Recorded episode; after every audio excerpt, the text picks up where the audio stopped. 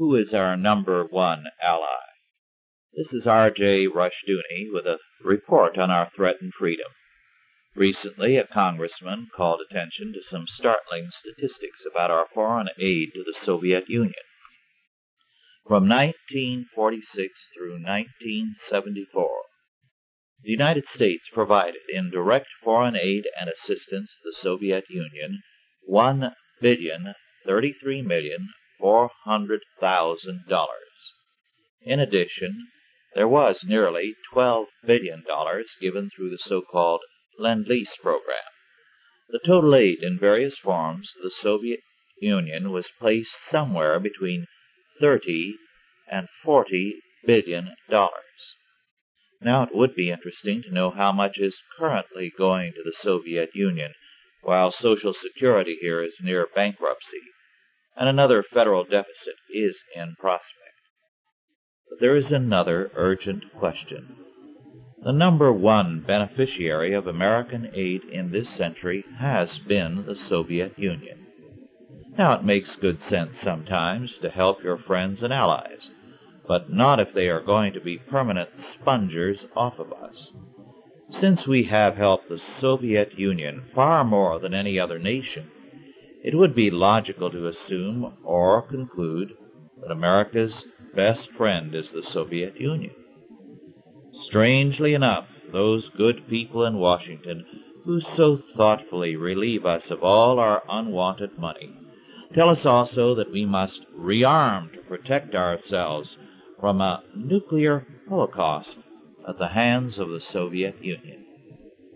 As a result, we have an ever increasing demand for military hardware to protect us from the Soviet Union. Now, if the Soviet Union is our number one ally and friend, and as such is receiving our highest financial support, why arm ourselves against them? If, on the other hand, the Soviet Union does plan our overthrow, why make them our number one beneficiary?